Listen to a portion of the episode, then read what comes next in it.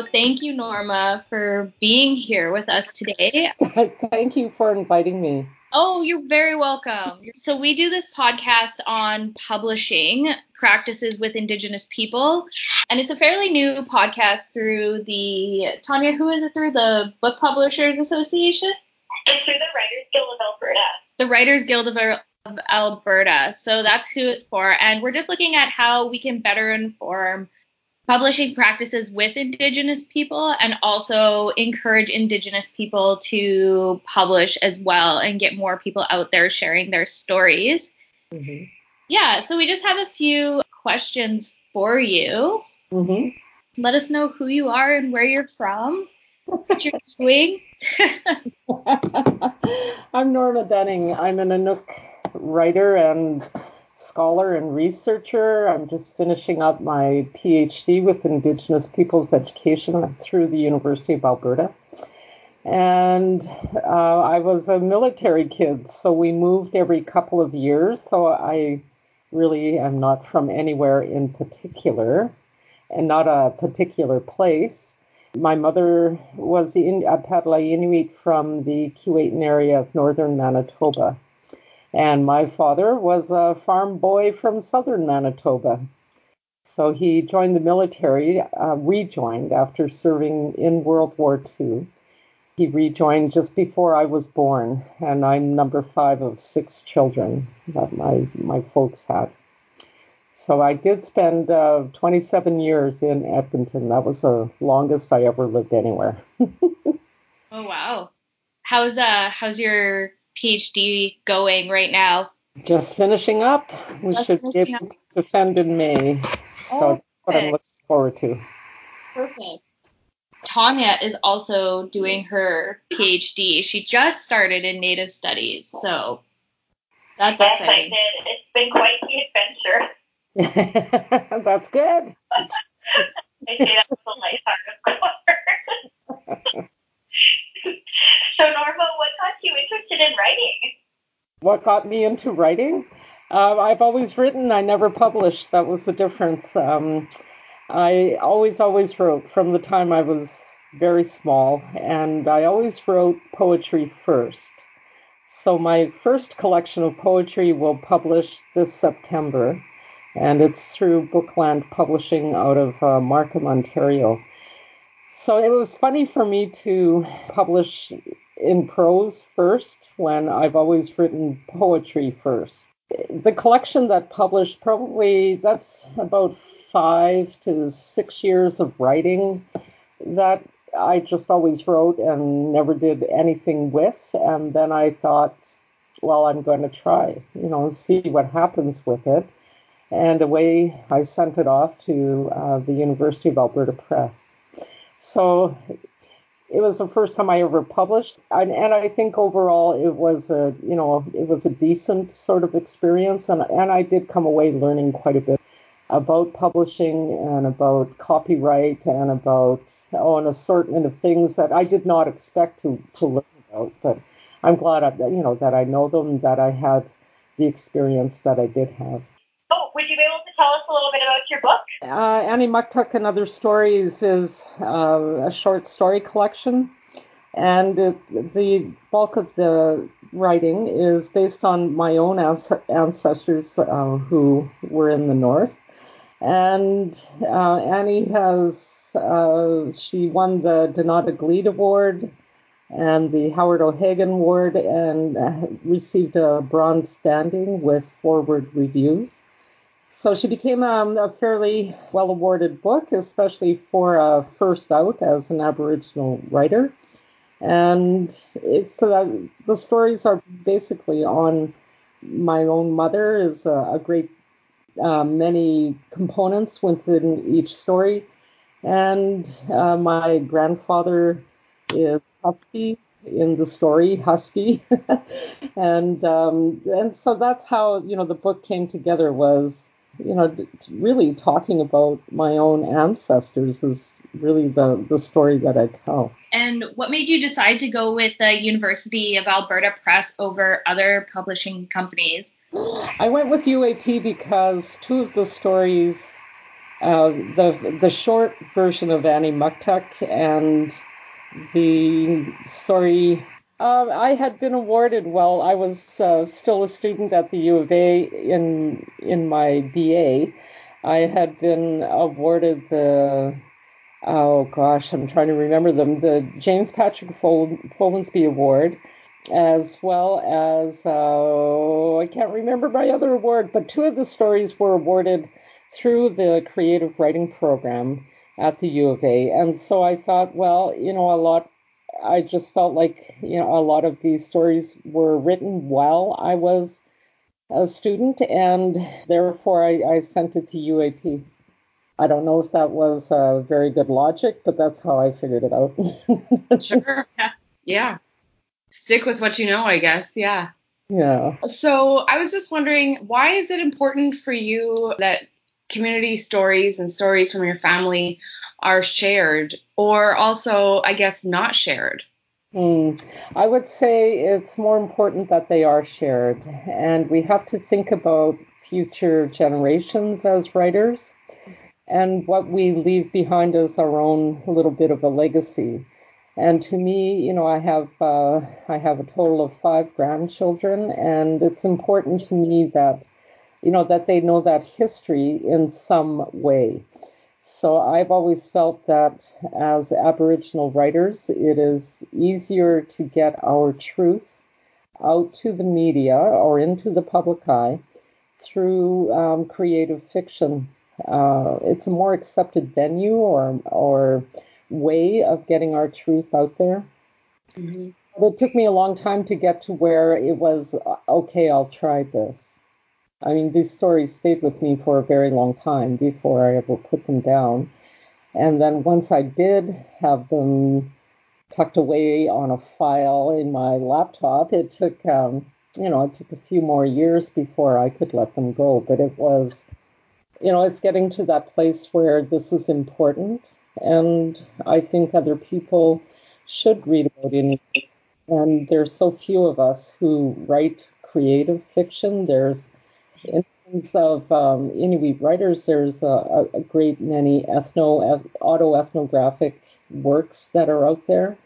But to to sit down or legends, you know, it seems to fall into one of two categories. Mm-hmm. Have somebody who just sat down and wrote creatively all the way through, I think, is really quite rare in Canada.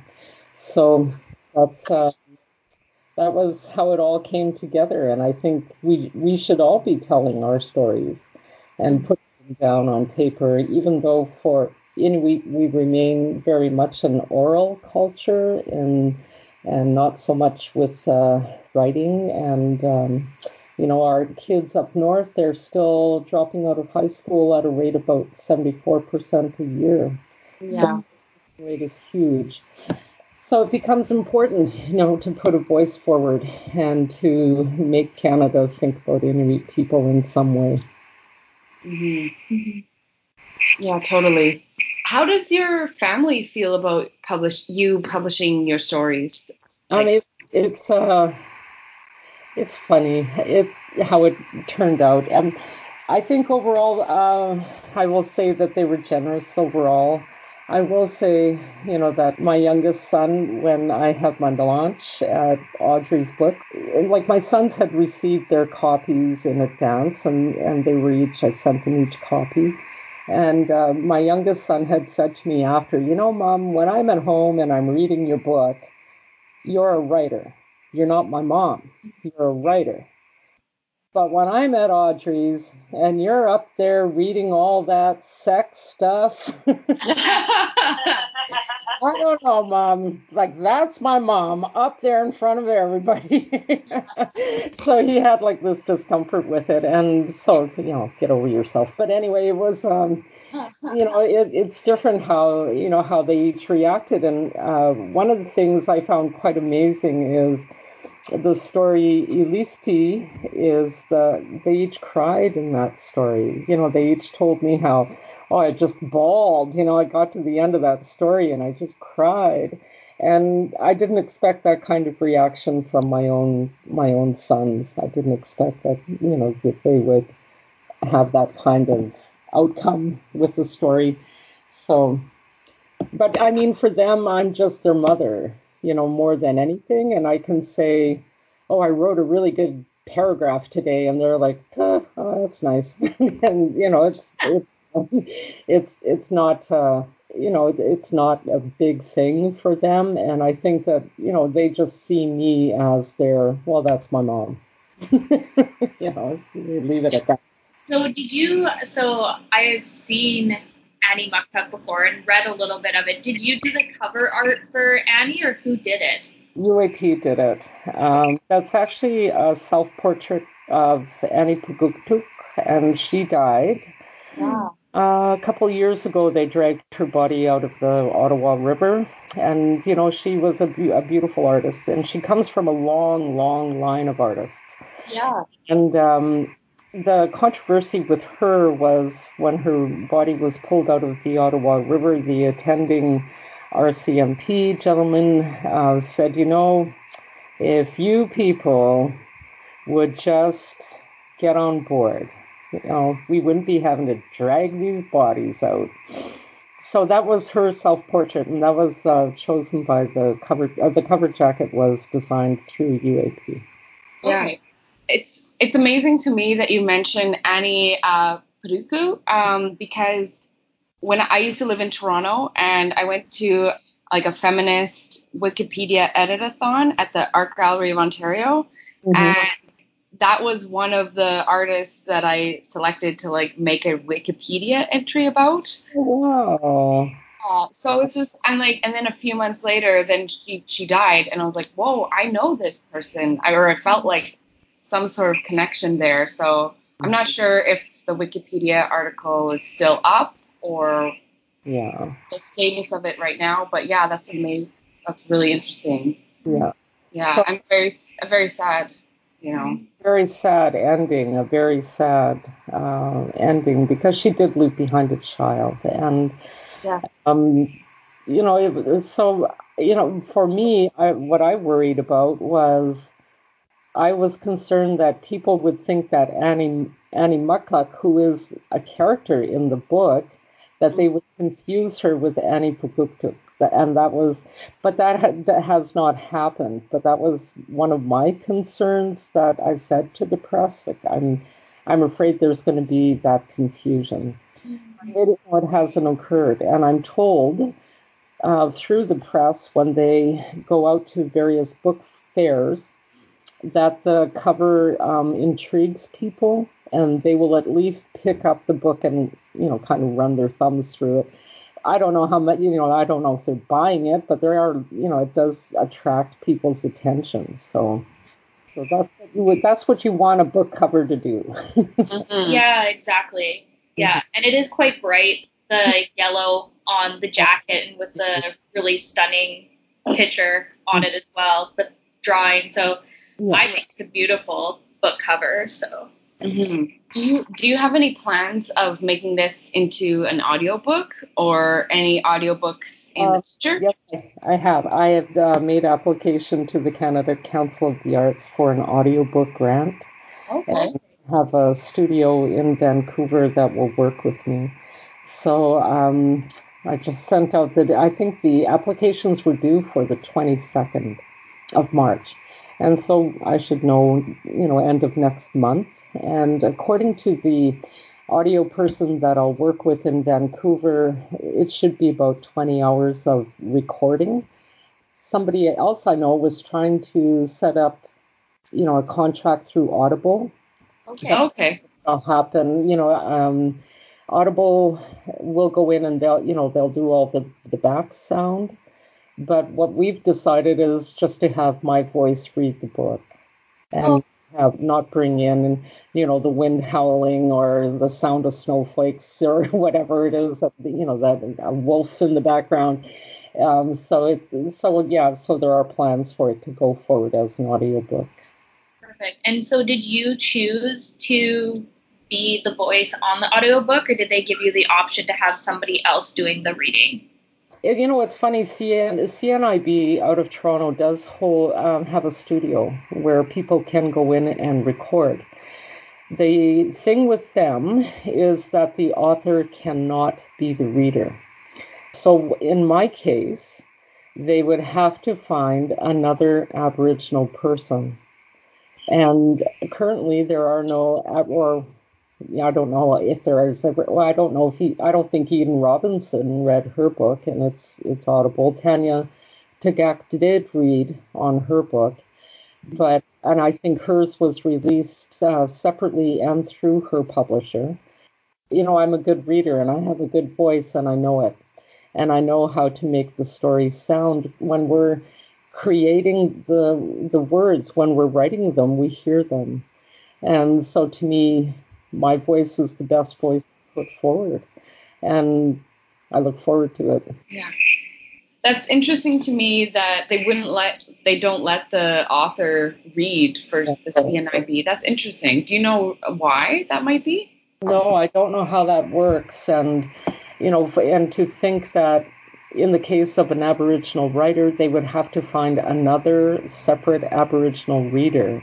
Yeah. You know, currently, there aren't any Aboriginal readers available, so you know, it, I don't know how that works. That was the information I was given. But they, I, you know, they do have a studio. CNIB does have a studio in, in Toronto where they do record. But I think too of, um, you know, I think of people, how you can broaden your audience. But I know a lot of people who can read and who are, you know, have sight and can read, but prefer to listen to a book mm-hmm. over yes over um, reading it. And I think, you know, that's kind of too bad because in time we may just lose print altogether. You know, like it's a possibility, and I think that's too bad.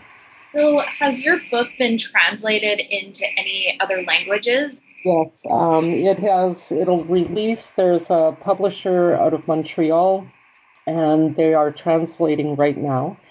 So it will release in French in September of 2020, and there are three German publishers who are interested in translating Annie Older. So.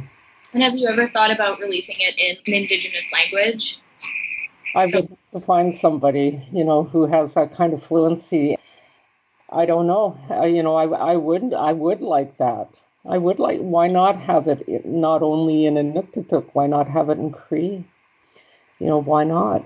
So, yeah, I would be having people who can do that kind of translation work. And I think those people are very limited. You know, there aren't very, very many people who can translate as closely as possible to the original work. So, when you submitted your book to U of A Press, was there lots of editing that went with it or not too much? I think, you know, they will say substantive edits I think that um, my take is they they had a very good manuscript in front of them and they knew it. And um, you know when we talk about substantive, and it is, it's different, and I know it's different. And because you know when you work, you know writers are also readers, and so we pay attention to what's on the market and what is being marketed right now, how it's being marketed who is you know the writer of the moment because that you know that's very fleeting. It, it literally is your 15 minutes or seconds. So for me when i am told substantive edits we have to look at it as in my thinking my worldview against their worldview. And and not in terms of verses or in terms of um, anger or anything like that. It's just you're working with people who think differently and communicate differently than you do. You know, it was it's getting past that and it's getting getting to where you can both be on board. And it's taking the time to um, be patient enough to explain to each other and be able to hear each other. So that you know that's that's really what the process is. It's about really hearing what each other is saying. And one thing I learned very well and that I think of more often now when I write is how is the reader taking this in? Because when I write, I just assume everybody gets it because I understand it, so therefore everyone understands it. But yeah. learning that no, not everybody gets it. And that you have to take the time to put in that little bit more detail and to think about how do white people read this book. You know, there's a, a lot of Inuktitut in that book. And I thought about not putting, not providing a glossary at all. Readers can work, they can go look words up. And so, you know, that was one of the things that we debated was whether or not to provide a glossary, whether or not to italicize the Inuktitut words. You know, do we have to make it obviously different from everything else on that page? Does one word have to stand out? So I was happy they didn't, you know, that the that the words are not italicized within the work. And I don't think they should be. I don't think we should have to have that kind of glaring difference um, within written work.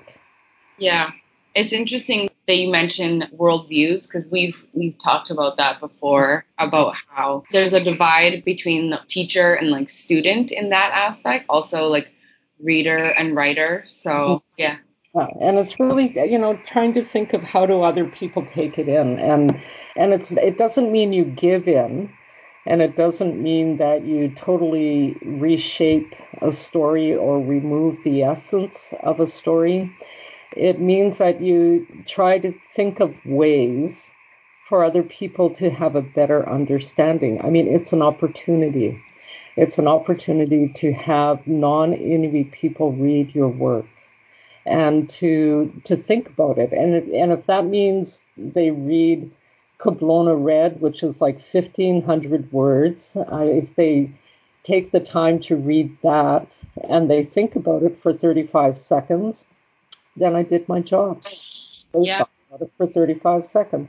They may never think about it again, but that's great. They thought about it for 35 seconds. For 35 seconds, they had to think about an Inuit girl in a residential school being raped repeatedly they had to think about it. And so to me, then the work is done as a writer. Honestly, I I get fascinated that you were making those almost they're subtle but not really subtle editing choices. Yeah. To me, that just screams resistance and resiliency.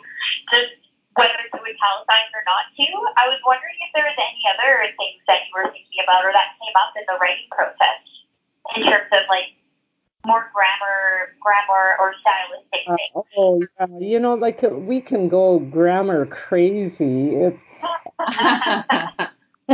and to me, I'll give you this example. There's there's only there. It's a total of four lines in the book where the two of the sisters in the story, my sisters and I, um, their duty is to go out and chop wood and to supply the wood for the residential school. So they're out doing that. They're on one of their, and of course, you know, I mean, it's child labor. They're not really in the classroom at all. And so that's their assignment. And they're out there, and they're, um, there, there's a white character in there named Joshua. And he would they would fell the trees and then he would load the truck. And they're on a break and he starts talking like they're out there they have a little bit of a fire going they've made some tea. And joshua says hey do you girls want to come out to the dance tonight at the legion? And they don't know what he means like what's that you know and, and he's well what's the matter with you how do you not know that? Every, you know, everybody your age knows what going out to a dance is, and and so he starts to um, he sings them the song "My Sisters and I." Now you have to remember, like the story is set in around you know the late or mid to late 1940s, and in there he finishes singing and he's trying to teach one of the sisters how to dance, you know, like the the way white people dance, and and, and there, but so uh, the younger sister says, let's show him our singing, you know, because he had sang to them. So let's show him our singing. And so they they come together and they begin to throat sing. Now, the next, you know, the next three lines are the sisters and they're standing facing one another and they start, you know, mmm, mmm, mmm, mmm. they st- so that's what I write. But I write it O O O M M A A. Mm-hmm. Becomes the biggest discussion in the whole book. wow. Where are we putting the grammar? Is there going to be a comma after mm, is that mm, comma? And then a part of that singing is mm, and the sister, the other sister responding.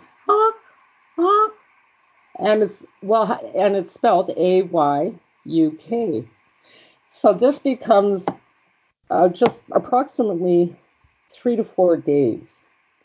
Doing those three lines, and because in the second line it isn't O O O M M A A, it's O O O O M M A A. That becomes inconsistent. We are talking about sound.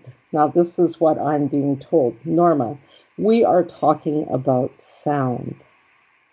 In my mind, we're talking about something that is far more spiritual. We're not talking about sound. To me, sound is a car driving by.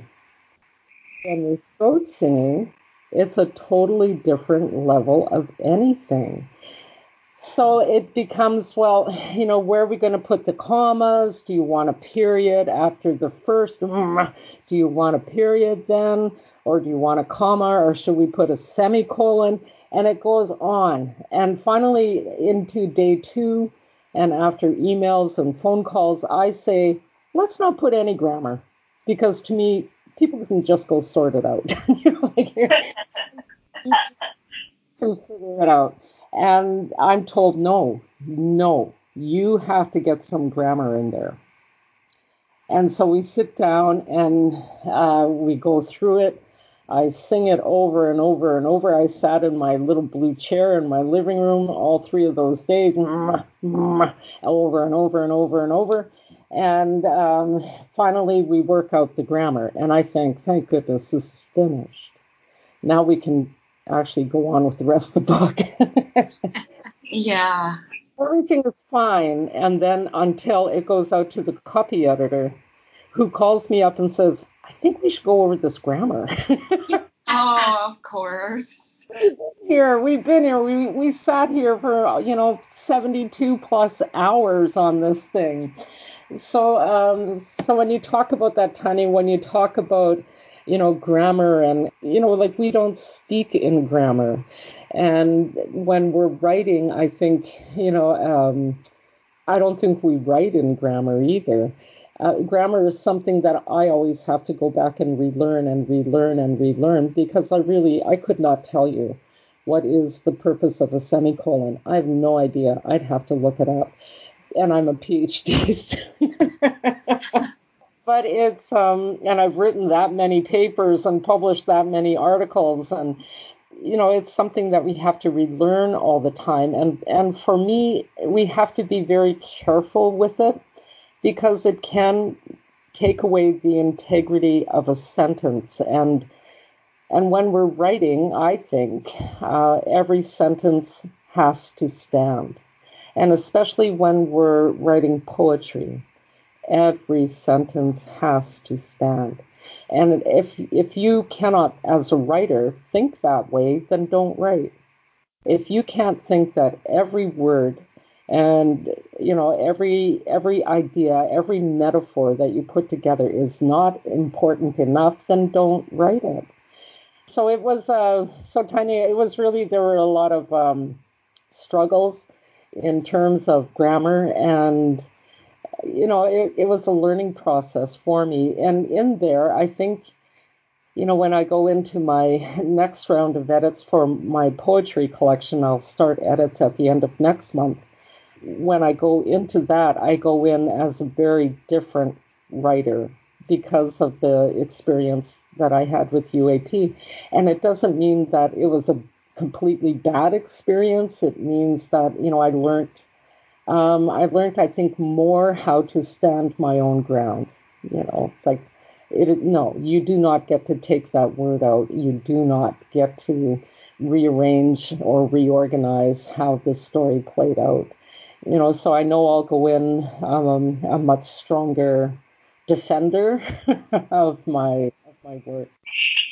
You so much, Norma. What a great answer. Just so thoughtful and meaningful, and I'm so happy. It makes me more excited to listen to the audiobook. I look forward to it. You know, I like I like when my boys were small, I always read to them. Actually, we, as my sons and I, read together until I think my oldest one was about 14. I think he was sick of us just coming into his room and we'd all read. and so, you know, there comes a time they they have a little bit of privacy. but right, which is I don't know. For me, it's really meaningful as a Métis person to do stuff like that. It is. It is. It was really a beautiful time. You know, I missed it when when we stopped. But they would each have a book, and I would read to them. And as they were going through elementary, I thought that they were missing out on some of the classic books that, you know, that I thought that that I thought, of course, because I know everything as their mother, um, that I thought they they you know should be hearing or influenced by. And I could like we read books like The Count of Monte Cristo and oh there were uh, detective series books that they liked. And and so it was always I would read to them for most of you know most of their growing up years. And that was how every night ended was just all of us together on somebody's bed reading and I think it's uh, it doesn't mean that they are readers now. They are not. They read the sports page. That's about it. so, yeah. Yep, that's okay. but I think it's one of those important things to do is is to read. So I've always enjoyed reading out loud. I like it. So I I look forward to putting the audiobook together. Yeah. So, do you have any advice for editors that are working with Indigenous authors? I think, um, you know, above all, really take the time. You know, as Indigenous people, we live a life of relationships, and that's what it all comes down to. Our whole lives are relationships, and and uh, forming good relationships. And I think you know, especially for publishers to, I think they really need to take the time to know that writer. And I mean to really know that writer and not not the person I am not the person that I uh, I'm not the person inside of a story and I am not Annie, you know, and to so I think that you know there's an assumption if you write a certain story or within a, a certain way that that is who you are, but it isn't. You're the writer and you're you're removed from it. So I think that what I would like to see publishers do is really take the time to get to know that indigenous author and don't come in making any kind of assumptions or treat us as though you know that we're walking into a room with deficiency or you know not having capacities as as writers as good writers. And and I think that's what I would like more than anything. If you're going to take that manuscript on really know who that writer is. Mm-hmm. and, yeah. Know, beyond the, the motivation of the stories and to to know just who they are spend time with them you know, we're more than the page, we're more than the words on a page. We are. And, and I think, you know, for especially Aboriginal women as writers, we have less visibility. Uh, we have, you know, fewer opportunities to attend readings or to present our work. And it, it's just how it, it's not fair but it's how it is within the industry right now. And I would like to see that changed. Um, when I think of Aboriginal male writers, when they're launching a book, you will rarely see them have an Aboriginal female writer open for them. And and there's uh, there's that kind of stuff that happens within the industry itself.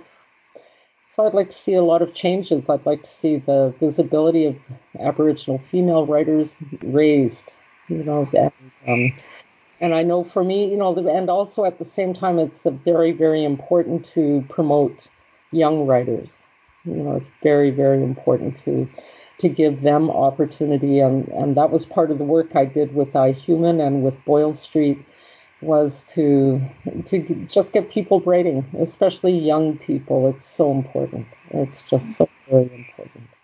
Do you have any advice for future writers on how to navigate this relationship with editors and publishers? well, you know, I told you that I learned a lot, and I did. But um, I think, you know, go in and, and be respectful, but also protect your words. Be a protector, and but don't be angry. Don't be, you know, don't be in your face. You've got a wrong, white guy. You can't do that you know, when we talk about good relationships, it's both sides that have to come together and develop things into a good relationship. I would say, you know, above all, be fearless. Don't be like me and wait decades before you have the guts to stick a manuscript into a mailbox. You know, don't be like me. Get out there, get after it. Because I think, you know, that there's a, a lot of really a lot of really good young writers out there, and and to me that's you know one of the things that I do as a writer is to advance other writers, or else you know why would I be in this industry? I wouldn't. Why do I want to just spend my life promoting myself? I think not. You know, I think that there's uh, many many good young writers out there and you know to go in there you know but uh, be polite but be firm and also just be fearless. Get after it. I love it. so, was there anything about the publishing process that surprised you? Uh, how long it took. You know, I used to, um, you know, when I'd go see, when you're a writer, you do go out to other people's readings, or if there's a, you know, a writer that's reading, you go out to it, and you know, and, and it's a small community of artists, really. But I, I can remember listening to one Aboriginal male writer, and I'm not going to say who it was, but a question came out from the audience about one of the characters in his book, and and he was like, he paused, and it's like you can see him trying to remember.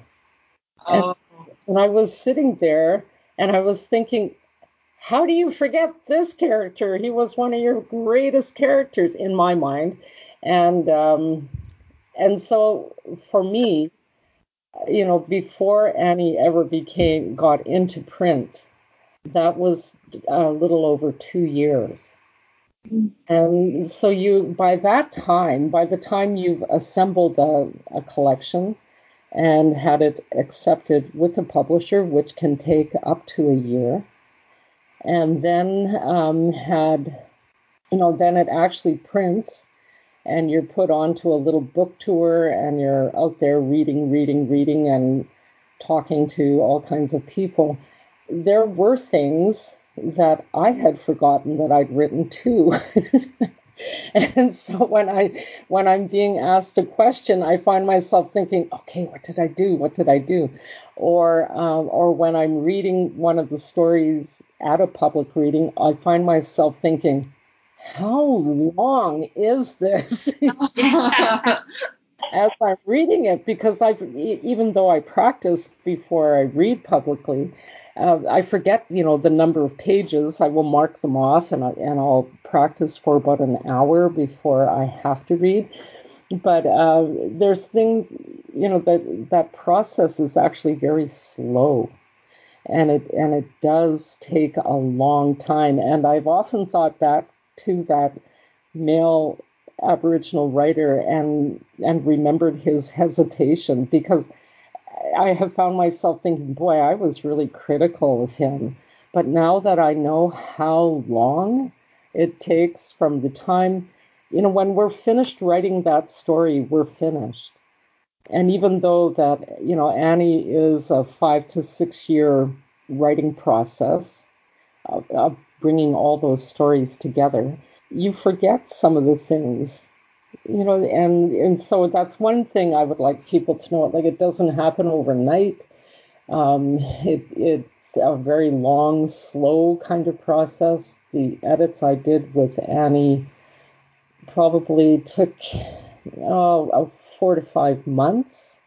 And and that was you know having available time for the editor with my schedule and with his schedule and and so by the time it all comes together and you actually have that book in your hand a couple of years has gone by. Yeah. So i'd like people to realize that it doesn't you know just sit overnight. So i mean that was you know and and so for me when people said like oh i just love your book or oh isn't this so great? I would think yeah man it's like eight years of my life over here. yeah. yeah, exactly. From the time you finish writing and assemble a collection to the time it prints. So it, it's a slow process. So now that you're working on your PhD, do you have any plans to publish your PhD or a chapter out of your PhD when it's done? Oh, definitely. I've written some stuff that I really enjoy. Um, I use Indigenous research methodologies, so I use uh, Inuit Qaujimajatuqangit as the uh, how I interpret the, the data that I've assembled. And what I look at is what happens to Inuit who live in the South, and especially post secondary Inuit students, because once we are outside of our land claim area, we are not, uh, we, we cannot receive uh, full benefits based on where we're living. And it's part of how the land claim agreements were set up in the North. But a part of what I wrote in there, I wrote about blood memory and about how do we, you know, that it lays within us and it's up to us to activate it. It's up to us to find it and to, to work at it. And it's one of the, it was one of my favorite parts to write was about the, how blood memory exists and, and when we are born, you know, we don't arrive into the world with an empty brain we brought, you know, we do arrive into the world with memory. So it's uh, that's something I would like to publish out of that as a separate article. But I think overall the whole thing should publish. Of course, Kayla, it should publish. so do you think that there is a big difference between when you're publishing academically and when you're publishing more of like the pleasure reading, like with Annie Muktuk? Um, you know, for me, uh, in some ways, academic is easier in terms of the critical feedback. And so I can think, well, you know, this academic thinks I'm full of it. Well, that's okay. You know, but when I publish Annie and when I publish my poetry and I have Inuit people who come back and say this or that, which isn't always kind, that's harder. That's a much harder criticism or critique in, as opposed to scholarly work. You know, like I think for me with scholarly work, there's a certain amount of distance between me and the words, and and they can stay, you know, as something distant. But when I write creatively, that's my heart. I'm giving you my heart. And now, uh, now you're stepping on it. And boy, that hurts. you know, that's a tough one to have to take back. And to, you know, and especially when you're in a, a public sphere and, you know, you have to maintain some politeness and decorum and you can't really get back at them the way you want to. right. yeah. Remember them. It's like, oh, I'll always remember that guy. you know, so so you know there therein lies the difference is how close are you to that work? How how much of it is is your spirit? How much of it isn't? How much of it is trying to put abc out into the academic world and having people try to consider, well, you know, people do think differently and, and work differently, and therefore these post secondary students, they do think differently and they're going to take in information differently. So, you know, there's a different kind of, um, there's a distance that lies in between there that some is easier to manage than others, you know. Mm-hmm. Yeah, I totally get that. So yeah, that, that makes sense. Tanya, do you have a question or? Uh, yeah, because I'm okay. looking at the time. Um, okay. We typically ask this question, Norma, and you kind of touched on this a little bit already. Mm-hmm. But we definitely want to inspire um, not just young emerging authors, but pretty much anyone to start writing down their stories or recording it in any way that they think is necessary. So I was wondering if you had any advice for those emerging authors and what you could tell them. Uh, you know, I I've actually written a whole poem about being an emerging writer. Uh, like I always, because I was told, you know, you're emerging. I was told that so many years in a row that I would think, like, when have I arrived? Like, why am I always being introduced as an emerging writer?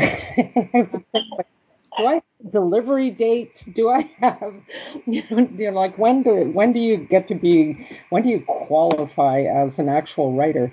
And so for many many years in Edmonton, I would be invited to read poetry, and I would be on these stages with with people who had published collections in their hands, and I would show up with a clipboard and a piece of paper that had tea stains on it. I generally got lost trying to find the venue over and over again. So I, you know, I always had all these. So I, I learned that I have to leave the house, you know, 45 minutes earlier than most people because I'll get.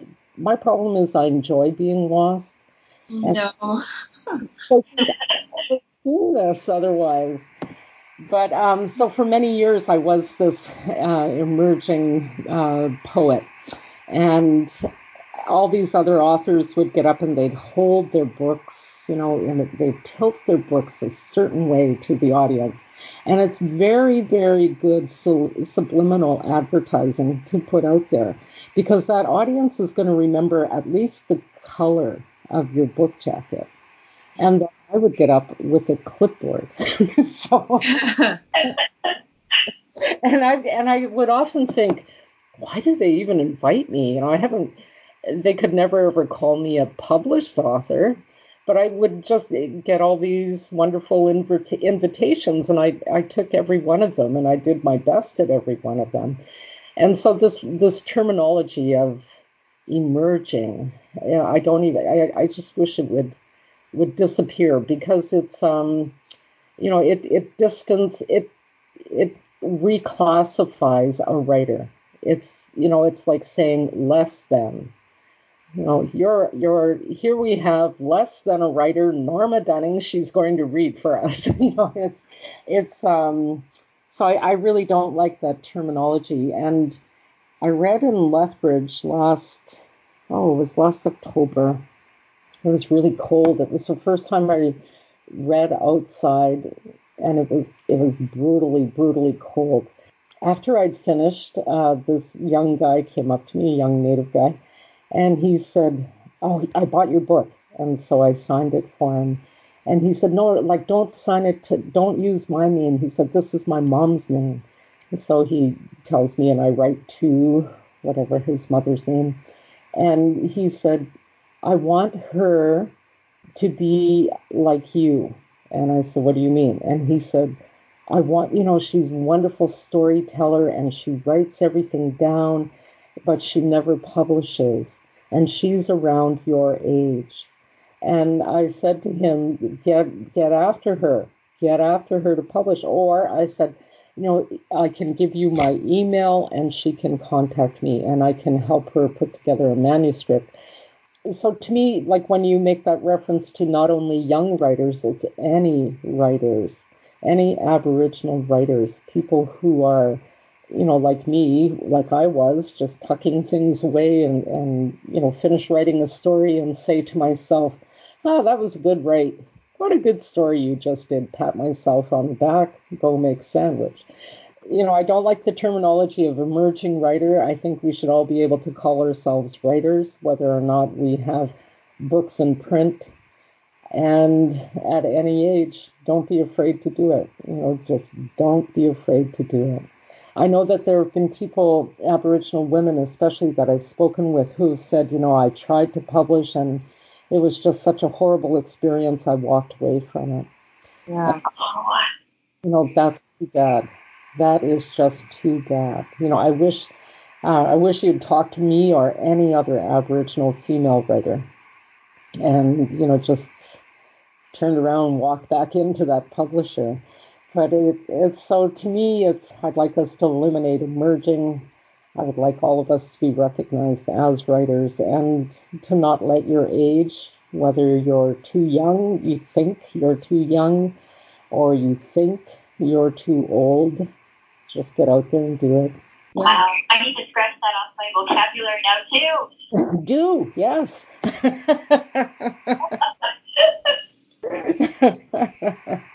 Is there anything else that you'd like to add or anything else we haven't touched on or? Oh, I, I can't think of anything. Um, sorry. yeah, I, yeah, I can't, I can't really think of anything. But you know, I like I've been, especially I had a lot of opportunity to work with Aboriginal writers in in Edmonton, and you know they were the best writers, you know that that I ever ever got to work with. And, you know, it's, there's a lot of people who would not go into the venues that I went into. There's a lot of people who'd be terrified to go into Boyle Street. They'd be terrified to walk into iHuman. And I mean, but we can't do that. Yeah. We say, I cannot go in there and get people writing. Some of the, the very best writers um, came out of iHuman and Boyle Street. And it was really interesting for me because when I was with iHuman, I did have some U of A students with me. And so you have this, um, who are also Aboriginal, but you have this sort of different, this difference coming into a room where, you know, you're with young people who don't know where they're going to sleep that night they don't know what they're going to eat. And then you have other young people who are complaining because they have a paper due. yeah. yeah. It was um, it was really interesting, but what happened in there is they came together as a very good community. You know, they really did. And so I, you know, especially don't be afraid to go into those venues. Don't don't think I can't walk into Boyle don't think, well, iHuman, you know, there's a lot of weird kind of stuff that can happen when you're in there. And I learned, you know, I learned to do things like I never took a purse. I never brought a purse in. I never had my wallet on me. I didn't, I would bring like a cigarette. uh, it, it, would, you, you, you learn how to operate in there. Like you do, you learn how to operate it and what I found really amazing, though, is I could walk along on the University of Alberta campus and not be, I think, not be recognized as an Aboriginal person. But I could walk into Boyle and I could have a kokum walk up to me and say, Hey, my girl, I went over to Winners today and bought a mirror. You want to see it? so, really wonderful people that and so to me it always amazed me that I could be at Boyle and be recognized as Aboriginal, but I could sit in a U of A classroom and people would think I was white. Yeah. yeah. Uh, like there was this sort of and an, an acceptance and a realization that happened within within places and spaces that that I think are often neglected, and and uh, that they were wonderful experiences for me. You know, I really looked forward to my to whoever showed up. You know, there wasn't a lot of consistency, but it was whoever showed up. a lot of beauty. There was a lot, a lot of beauty that I got to experience with, with the, especially the people at iHuman. You know, last year they, they became. I just, I fell in love with them. I just, and I would tell myself, uh, as especially when I was teaching, and I taught for so many years, but I would walk into a room and I would think, I'm not going to fall in love with you guys. And when I walked into iHuman, I thought, no, I'm not going to fall in love with you guys. And I fell so hard. like, Mm-hmm. they were amazing. Oh, well, think I think good note to Yeah. end on falling in love with each other. I know you were one of my favorite profs that I had when I was in my undergrad at the U of A in Native Studies. I'm really, really glad that you were able to talk to us tonight, and I think you gave some great insight into publishing as an Indigenous woman and gave some great advice as well for Indigenous authors and for people who are working with Indigenous authors in the publishing world. Yeah. Yeah. I learned so much. So thank you so much for sharing. Thank you. Thank you. Yeah. Thank you so much, Norma. That was really, really inspiring. I'm so glad that this community. That Okay, thank you. Yeah. Okay, guys, I'm gonna go make spaghetti. I'm gonna stop Perfect. recording. Have a good night, Norma. okay, take care. Bye.